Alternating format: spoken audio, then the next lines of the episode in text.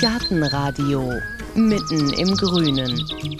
Und da geht es heute um ewiges Leben tolle Sache, zumindest dem Namen nach, gibt es Pflanzen, die können das angeblich ewig leben. Die heißen so Semper vivum, also immer lebend. Umgangssprachlich heißen sie ein bisschen weniger poetisch Hauswurz und je nachdem, wen man fragt, gibt es 40 bis 60 Arten und rund 7000 Sorten, die im Garten und auf dem Balkon, ja, vielleicht ewig leben. Ein paar davon gucken wir uns heute an und zwar mit Janik Weber, hier Gärtner in unserer Alexianer Klostergärtnerei in Köln. Hallo Janik. Hallo. Ihr habt dieses Jahr auch so viel von den Semper Vivem im Angebot, wie ich das noch nie gesehen habe. Und auch überall woanders habe ich die gesehen. Sind die im Moment im Trend? Ja, nach den letzten zwei Jahren ist es natürlich immer mehr. Die Kunden fragen uns nach Sachen, die sie nicht gießen oder wenig gießen müssen. Und dann äh, kommt man letztendlich als Fachmann irgendwann an diesen Punkt, dass man sagt, man möchte Sedum, Sempervivum, vielleicht auch Delespermum, Echiverien. Es gibt so viele trockenheitsverträgliche Pflanzen, laienhaft Sukkulenten oder Kakteenartig genannt. Äh, das ist der Trend. Dieses Jahr ist wassermäßig nicht so das große Thema, aber der Trend bleibt gleich. Die Leute möchten ihre Natursteinmauern bepflanzen, ihre kleinen Kübelchen, die möchten was irgendwo hinsetzen, was sie wenig pflegen möchten und trotzdem gut aussieht. Aber jetzt haben wir ja in diesem Jahr ein Jahr mit unheimlich viel Wasser. Wenn ich jetzt auf Semper Vivem schon gesetzt habe, habe ich da aufs falsche Pferd gesetzt? Nein, nein. Wenn du sie richtig gepflanzt hast, ins richtige Substrat gepflanzt hast, dann gehen die immer. Und es ist ja nicht, dass sie kein Wasser brauchen. Im Gegenteil, ich habe welche jetzt im Frühjahr gepflanzt, da habe ich mit gerechnet, dass sie sehr langsam wachsen. Und das tun die ja auch. Wenn die wenig Wasser haben, dann haben die so eine Art Ruhephase und entwickeln sich wenig. Dieses Jahr bilden die wunderschön tausend kleine Seitentriebe, Rosetten, Seitenrosetten, Tochterrosetten. Ich kann die gut vermehren dieses Jahr. Das ist bei dem Wetter natürlich optimal. Semper vivem, immer lebend. Was heißt das denn? Wie lange dauert denn immer lebend? Na, wenn es richtig läuft, immer. Der Vorteil ist, die Pflanze selber vermehrt sich ja vegetativ, also ohne geschlechtliche Befruchtung und bildet immer wieder neue Seitentriebe und diese Seitentriebe bilden immer wieder neue Seitentriebe. Letztendlich ist es auch genetisch immer die gleiche Pflanze.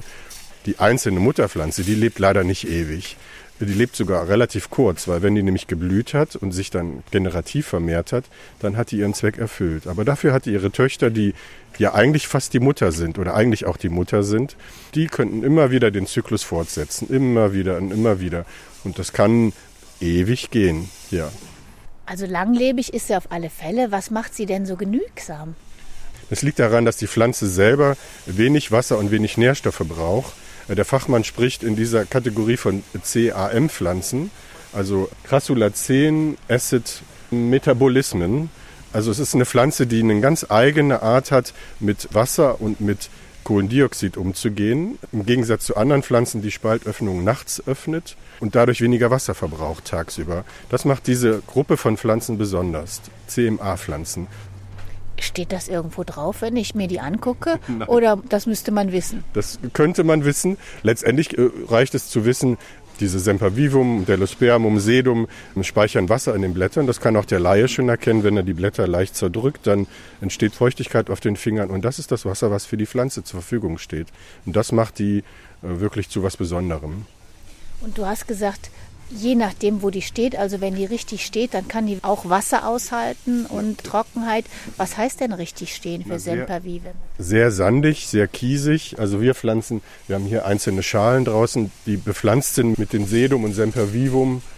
Und da ist ein Substrat. Man sieht das hier, das sieht ein bisschen aus wie grober Aquarienkies, aber auch so Lavastücke so gebrochene Lavatuff ist das und das speichert ja weniger Wasser als zum Beispiel Erde, als Humus und lässt das Wasser schneller abfließen, weil das Schlimmste, was denen passieren kann, ist Staunässe. Also wenn man so Dickblattgewächse, könnte man die jetzt in in ein Gefäß setzt ohne Loch, dann ist die nach drei Tagen verfault. Und dann kommt die auch nicht wieder, dann ist die nicht unsterblich stehen wir hier vor einer sehr schön bepflanzten Mülltonnen-Abdeckverkleidung und obendrauf ist Sempervivum verschiedene Sorten. Was haben wir denn jetzt alles hier? Also wir haben einmal verschiedene Sempervivum-Sorten. Da gibt es eben diese Spinnenweb-Sempervivum, die diese ganz leichten silbergrauen Aufsätze an den Blattspitzen haben. Dann haben wir grüne, rote, gelbe Sorten. Dann haben wir aber auch Mauerpfeffer ist das jetzt hier. Das ist so ein typischer Klassiker, der eigentlich auch für Trockenmauern oder Trockenstandorte geeignet ist. Sedum floridum. Hier hinten haben wir noch ein Sedum, so ein rotlaubiges Rubrum-Sorte.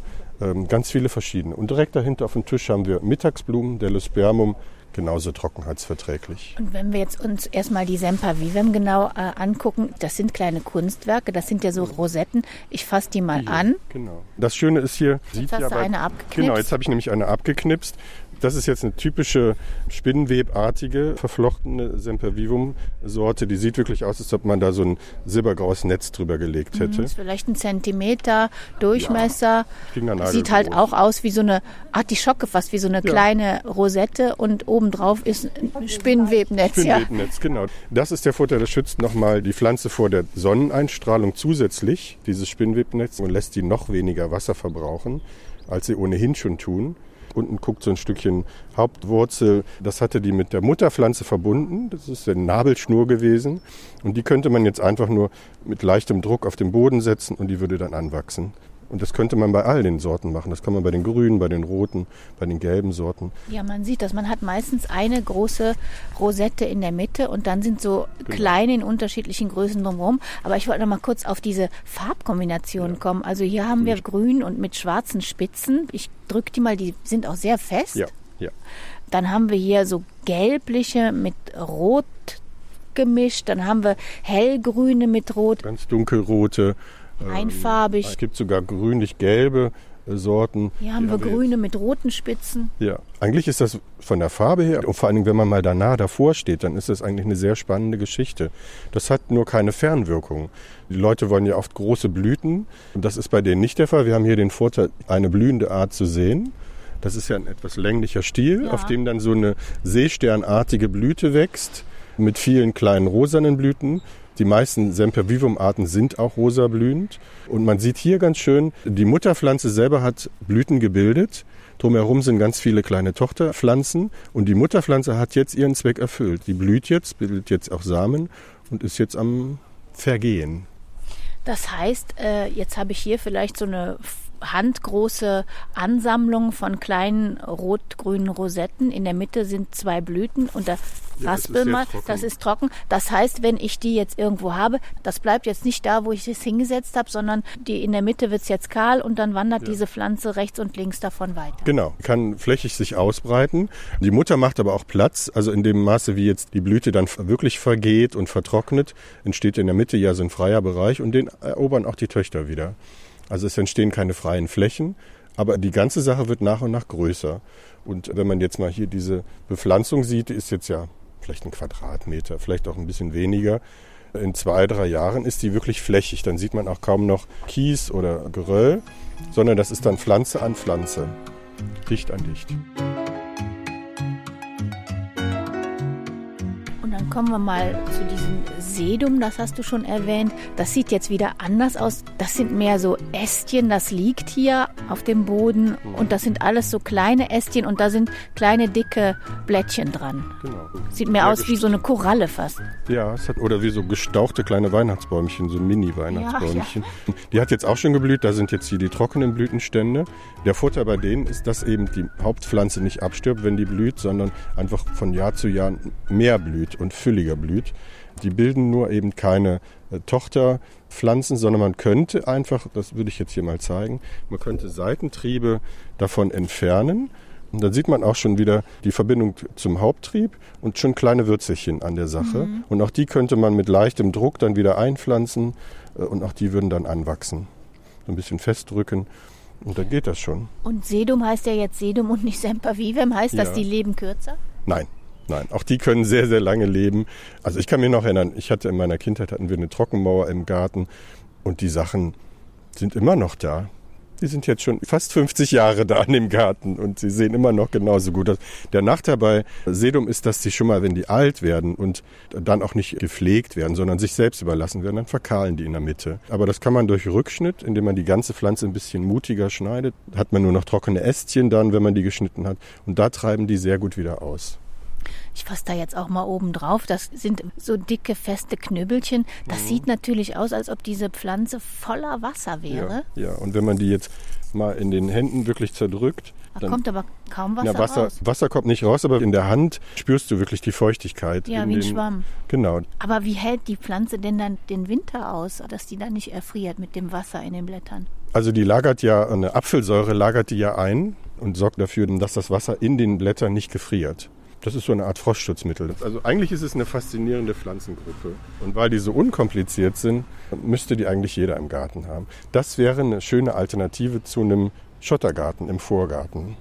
Wenn man denn etwas möchte, was das Unkraut abhält und was auch pflegeleicht ist und trockenheitsverträglich ist, dann könnte man ja auch mit diesem Lavasplit und dem Basaltschotter oder was man auch immer nehmen möchte, könnte man ja arbeiten. Aber dann setzt man sowas zum Beispiel dazwischen.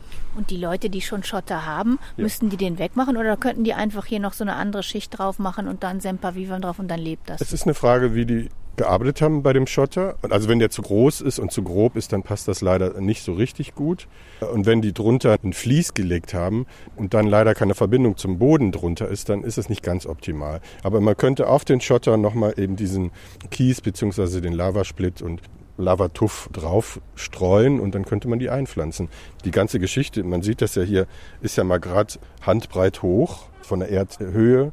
Die brauchen nicht viel, die brauchen wirklich sehr wenig. Sind die auch was für Insekten? Weil die ja. sehen ja jetzt. Ja? Ja. Die sind total insektenfreundlich. Also wenn es jetzt nicht so ein, so ein kühler Sommer wäre, dann würde man hier auch sehen, wie die Hummeln und die Bienen sich hier wirklich auf den Blüten tummeln. Die Sempervivum kriegen auch keine Blattläuse, die kriegen keine Pilzerkrankungen. Sedum kann schon mal, wenn es sehr feucht ist, schon mal so einen silbergrauen Pilz bekommen, Mehltau bekommen. Aber auch die kriegen eher selten Blattläuse. Also diese ganze Gruppe, je mehr man darüber redet, desto mehr spricht es dafür, sie zu nehmen. Ich habe sogar gesehen, die kann man wie Rollrasen auch schon gerollt ja. kaufen und dann einfach mhm. ausrollen und fertig. Das gibt es ja. Das ist ja hier so eine Art kleine Mini-Dachbegrünung, was mhm. wir hier haben. Das kann man entweder schon fertig kaufen oder was man auch machen kann, das habe ich schon gesehen, man kauft vor allen Dingen eben dann die Sedum, die kauft man als so Schnipsel, als so kleine Stückchen die werden dann draufgestreut, leicht angedrückt und auch ein bisschen gewässert und dann wachsen die an. Und dann ist das hier wie dieser Mauerpfeffer. Der sieht eigentlich aus wie so kleine Spitzen von Fichten oder so. Genau. Das bildet wirklich einen richtigen Teppich, ein grüner dichter Teppich, der dann im Sommer auch kleine gelbe Blüten hat und die auch sehr gerne von Schwebfliegen und Wildbienen angeflogen werden. Und dann nimmt man einfach so kleine Reststücke, das sieht man hier, die daneben liegen und die wurzeln dann auch an, völlig unkompliziert. Ehrlich gesagt, das braucht man noch nicht mehr kaufen. Das kann man sich von Leuten, die das ja. haben, einfach ja. ein bisschen abzupfen. Das, das nimmt man und dann hackt man das grob klein und diese kleinen Stücke, die verteilt man dann auf der Fläche und die wachsen innerhalb von ein paar Tagen, wachsen die an und vermehren sich dann auch. Das ist der Vorteil bei den Sedum. Äh, bei den Sempervivum, da würde ich eben diese Tochterpflänzchen nehmen und die müsste man dann schon gezielter andrücken. Nicht zerhacken, die Tochterpflänzchen. Nein, nein, die nicht, genau. Jetzt haben wir das hier eben schon als Dachbegrünung von Abdeckungen für Mülltonnen, Dächer. Das ist jetzt wirklich was für eine Schale oder so, weil wenn ich das jetzt in den Garten pflanze, die sehe ich ja gar nicht. Nee, Nee, das ist natürlich wirklich was für den zweiten Blick oder eben für so besondere Standorte. Was die Leute gerne machen, wenn die so kleine besondere Gefäße haben oder so Ecken auf dem Balkon oder im Garten haben, wo dann nur so kleine Gefäße hinpassen oder Mauerfugen sind, äh, so eine Trockenmauer, dann drücke ich die in die Lücken und dafür sind die gedacht. Die sind letztlich, sind das Pflanzen für den zweiten Blick. Aber für diese Standorte geht dann eben nicht viel anderes und das ist der Vorteil. Und wir haben schon gehört, dass es ja 7000 verschiedene Sorten mhm. gibt. Gibt es so richtige Sedum- oder Sempervivum-Spezialisten? Ja, ja, wir haben Kunden, die sammeln die auch, gucken nach gezielt nach Sorten, gerade im Sedum- und Sempervivum-Bereich. Es gibt natürlich ein paar Sorten, die besonders schön sind. Alles, was so rötlich ist im Laub, äh, das ist immer ein Favorite. Oder was dann diese besonderen Spinnenweben auf den Blättern hat, das äh, wird natürlich bevorzugt. Blühen tun die alle ähnlich bis gleich. Also die haben eben diese aufrechte Blüte. Die Leute fragen manchmal, blüht das denn dann gar nicht? Doch, auf dieser Welt blühen eigentlich alle Pflanzen. Aber es ist jetzt nicht die Blüte, die das entscheidet. Das Schöne ist einfach diese Farb- und Formenvielfalt. Und zwar das ganze Jahr durch. Und immer, genau. Auch im Winter. Im Winter ist wirklich dann wichtig, dass sie nicht unter Staunässe leiden. Das ist das Entscheidende. Hauswurz hatte auch im Mittelalter hatte irgendwie Heilkräfte. Ja, Ja, habe ich auch nochmal nachgelesen. Man hat die Hauswurz und äh, Sedum hat man beide als, äh, als Heilpflanze verwendet. Eben dieser Säureanteil in den Pflanzen zum Desinfizieren. Man hat das auch eingenommen. Was man auch sagen muss, ist, dass beide, wenn man die in größeren Mengen verzehren würde, und diesen Mauerpfeffer, den wir da vorne gesehen haben, der wird ja auch gerne mal zum Würzen genommen. In größeren Mengen ist er auch giftig. Alles ist eine Frage der Dosis, auch bei den Dingen nicht übertreiben. Pfarrer Kneip hat geraten, einen Tee aus Dachhauswurz beim Magengeschwüren, Übelkeit und zur Blutreinigung der frische Saft fand ich auch schön hier, der sogenannten Aloe Vera des Nordens. Ja, ja, das ist ein schöner Name dafür. Ja, und es hat ein bisschen was davon, ja. diese dickfleischigen Blätter. Genau, aber nicht übertreiben. Also Okay, dann haben wir jetzt die Sempervivem. Was passt denn dazu? Das haben wir direkt daneben. Das nennt sich Mittagsblume oder Delospermum. Und hier kann man auch wieder sehr schön erkennen, wenn man hier die Blätter nimmt und die dann zerdrückt, dann läuft da wirklich oh, da das, läuft Wasser, das Wasser raus. raus. Das sind wirklich Pflanzen. Algig sehen die wieder aus und die sind voller bunter Blüten. Also hier ist orange, weiß, lila, gelb, rot. Das mögen die Leute sehr gerne und das ist wirklich ein Trend, dieses trocken, unkompliziert, auch noch bienenfreundlich, eine offene Blüte mit sehr viel Staubgefäßen. Diese Delospermum oder Mittagsblume. Das ist allerdings etwas, was aus dem Süden kommt. Das Verbreitungsgebiet zieht sich von Mosambik über den Ostteil Afrikas bis nach Arabien, Jemen. Und dann weiß man auch, warum die Wasser speichern, weil die einfach auch oft unter Wassermangel leiden können. Bei denen ist es aber umso wichtiger, dass die auf keinen Fall im Winter zu nass stehen. In Sandpflanzen oder an einen Platz pflanzen, wo im Winter vielleicht unter einer Überdachung, wo der Regen nicht so gut hinkommt, weil das ist oft, dass die Leute sagen, ja, aber das ist ja winterhart. Ist nicht wiedergekommen. Warum? Ja, aber sie können das dann nicht einfach nur in den Boden setzen und dann ist da vielleicht noch ein hoher Lehmanteil. Dann ist die Pflanze nicht erfroren, sondern ist sie verfault. Und hier vom Sehen Exemplar, wir gerade. Genau, es hat jetzt viel geregnet und dann fault die. Und die haben jetzt natürlich alle die Köpfchen zusammen. Ja, das sind Schönwetterpflanzen. Also je mehr Sonne, äh, desto offener ist die Blüte. Jetzt im Moment sind die alle beleidigt, weil es einfach keine Sonne ist. Ich habe die auch zwischen so Wegplatten, weil ich dachte, dann habe ich die Wegplatten in so einem Gemüsebeet und mache dazwischen mhm. die Mittagsblumen. Das war eine Weile schön, aber die machen dann alle, wenn die verblüht sind, so kleine Knüppelchen und dann blühen die nicht mehr. Also nee. die muss ich abmachen dann. Genau, du musst die Samen entfernen, sonst hat die einfach keinen Bock mehr, weil die dann sagt, ich habe ja gemacht, was ich machen wollte. Man müsste die rausziehen oder man muss dann einfach sagen, dann ist es so. Dann hat die eine Blütezeit von sechs, acht Wochen vielleicht und dann blüht die erst nächstes Jahr wieder. Also ich habe auch ein altes Exemplar, was dann schon sehr flächig ist. Das bedeckt so einen halben Quadratmeter. Auch die hat den Trend davon, in der Mitte kahl zu werden. Das könnte man aber im Frühjahr wieder, indem man ein bisschen aufräumt in der Pflanze, wieder von innen ein bisschen dichter werden lassen. Und man kann auch die vermehren, indem man so Endstücke nimmt, die im Frühjahr austreiben und dann könnte man die wieder neu ansetzen. Und die sind auch was für eine Schale oder für einen Ort, wo sie für gesehen werden. Auch einen Balkonkasten empfehlen wir die. Wenn die Leute sagen, ich bin aber vier Wochen äh, im Urlaub oder zwei Wochen im Urlaub, dann ist das nicht schlimm. Wenn man dann wiederkommt, da reicht auch oft der Regen, der dann doch gelegentlich im Sommer fällt. Ist ja schön, dass so eine Südafrikanerin dann mit den Alpensempervivem ja. gut zusammenpassen. Ne? Mit den deutschen Aloe Veren oder europäischen Aloe Veren. Des Nordens, Aloe des Vera des Nordens. Genau, das muss ich mir merken. Das ist ein schöner Name. Ja, das ist jetzt der eine Trend. Ich hätte kurz noch hier daneben die hohe Schwester von den Sedum äh, empfohlen. Das kennen wahrscheinlich viele Leute. Fetthenne, Sedum-Fetthenne. Das ist jetzt hier der Klassiker Herbstfreude. Das ist natürlich der Riese unter den Sedumarten. Wenn die im Herbst ausgewachsen ist, dann ist die deutlich über Kniehöhe. Vielleicht kann die sogar einen Meter werden, wenn sie gut versorgt ist mit Nährstoffen. Eine tolle Bienenweide, auch gerade noch mal im äh, September, Oktober, wenn wenig im Garten noch blüht. Wunderschön in Pink ist das jetzt hier, aber die gibt es auch in einem dunklen, fast Violettton. Gibt es dunkellaubig auch und weißblühend. Und die könnte man sogar miteinander kombinieren, indem man die kleinen Schwestern unten am Boden setzt und die als Höhepunkt dazwischen, die genauso trockenheitsverträglich sind und auch Sonne, Sonne, Sonne vertragen. Äh, die sind ein bisschen, was den lehmigen Boden angeht, etwas toleranter. Aber je durchlässiger, sandiger, kiesiger der Boden ist, desto mehr fühlen die sich wohl. Alles, was braun geworden ist, schneidet man im Frühjahr ab. Das ist ja keine immergrüne wie die normalen Sedum und Sempervivum, sondern die treibt immer wieder aus dem Wurzelbereich aus.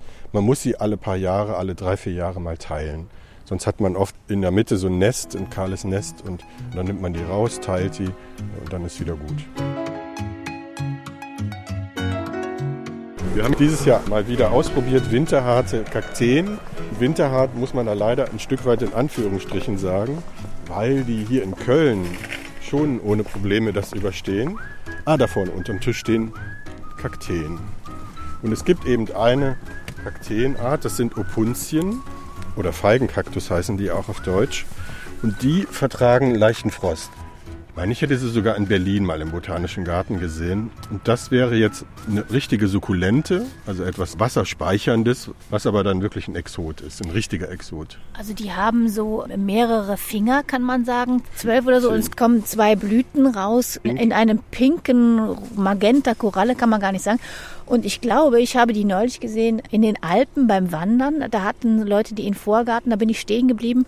Und das war so eine Pracht, die blühte über und Ja, über. ja. Die waren im Vorgarten. Ach cool. Ja, Im aber dann Wallis. ist ja. Ja, ist jetzt auch keine milde Gegend, aber ich empfehle, dass man die raussetzt. Ich empfehle den Leuten nur, dass sie sie wirklich in ein Gefäß setzen. Oder die müssen wirklich einen tollen Boden dafür haben.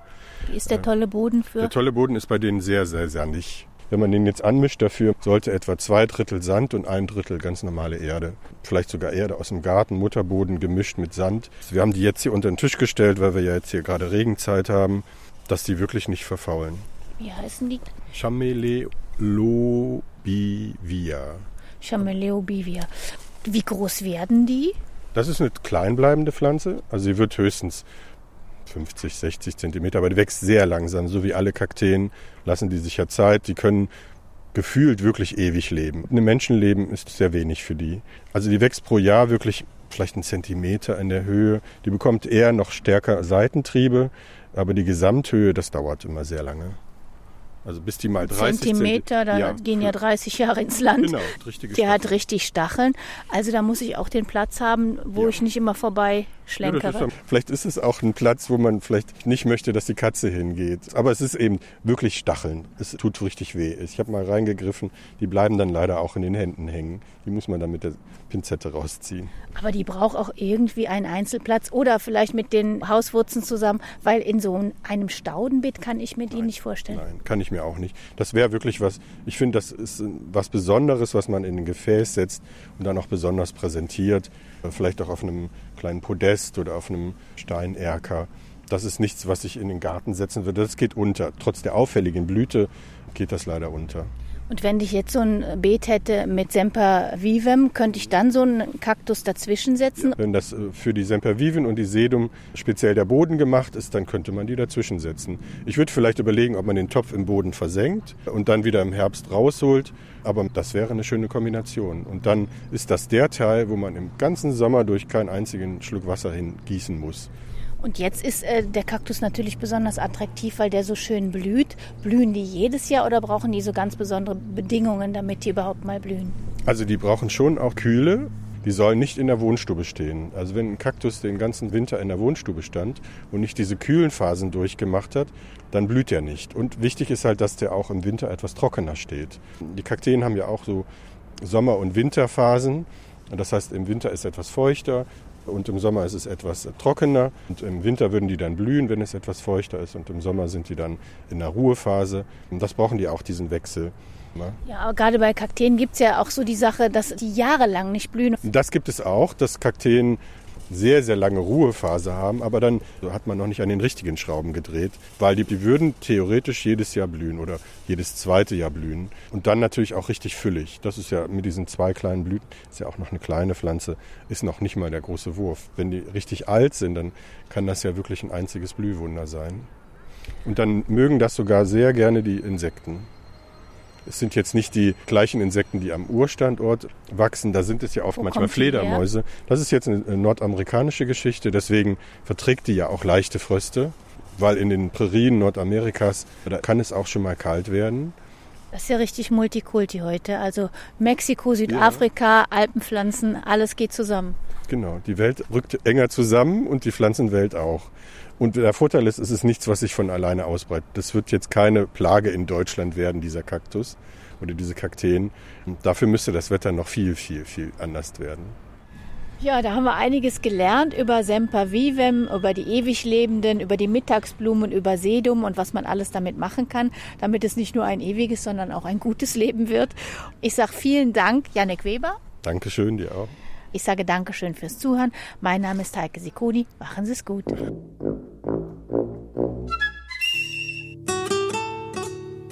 Gartenradio Gezwitscher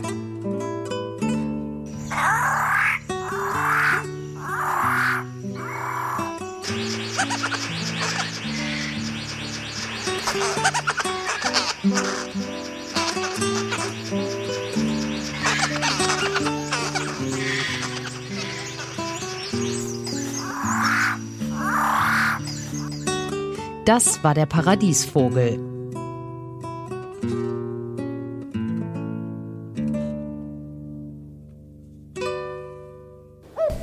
Gartenradio Ausblick. In der nächsten Folge hören Sie. Da bin ich verabredet mit einem Waldgartenplaner. In England legt man schon länger Waldgärten an. Hier bei uns ist das noch Pionierarbeit.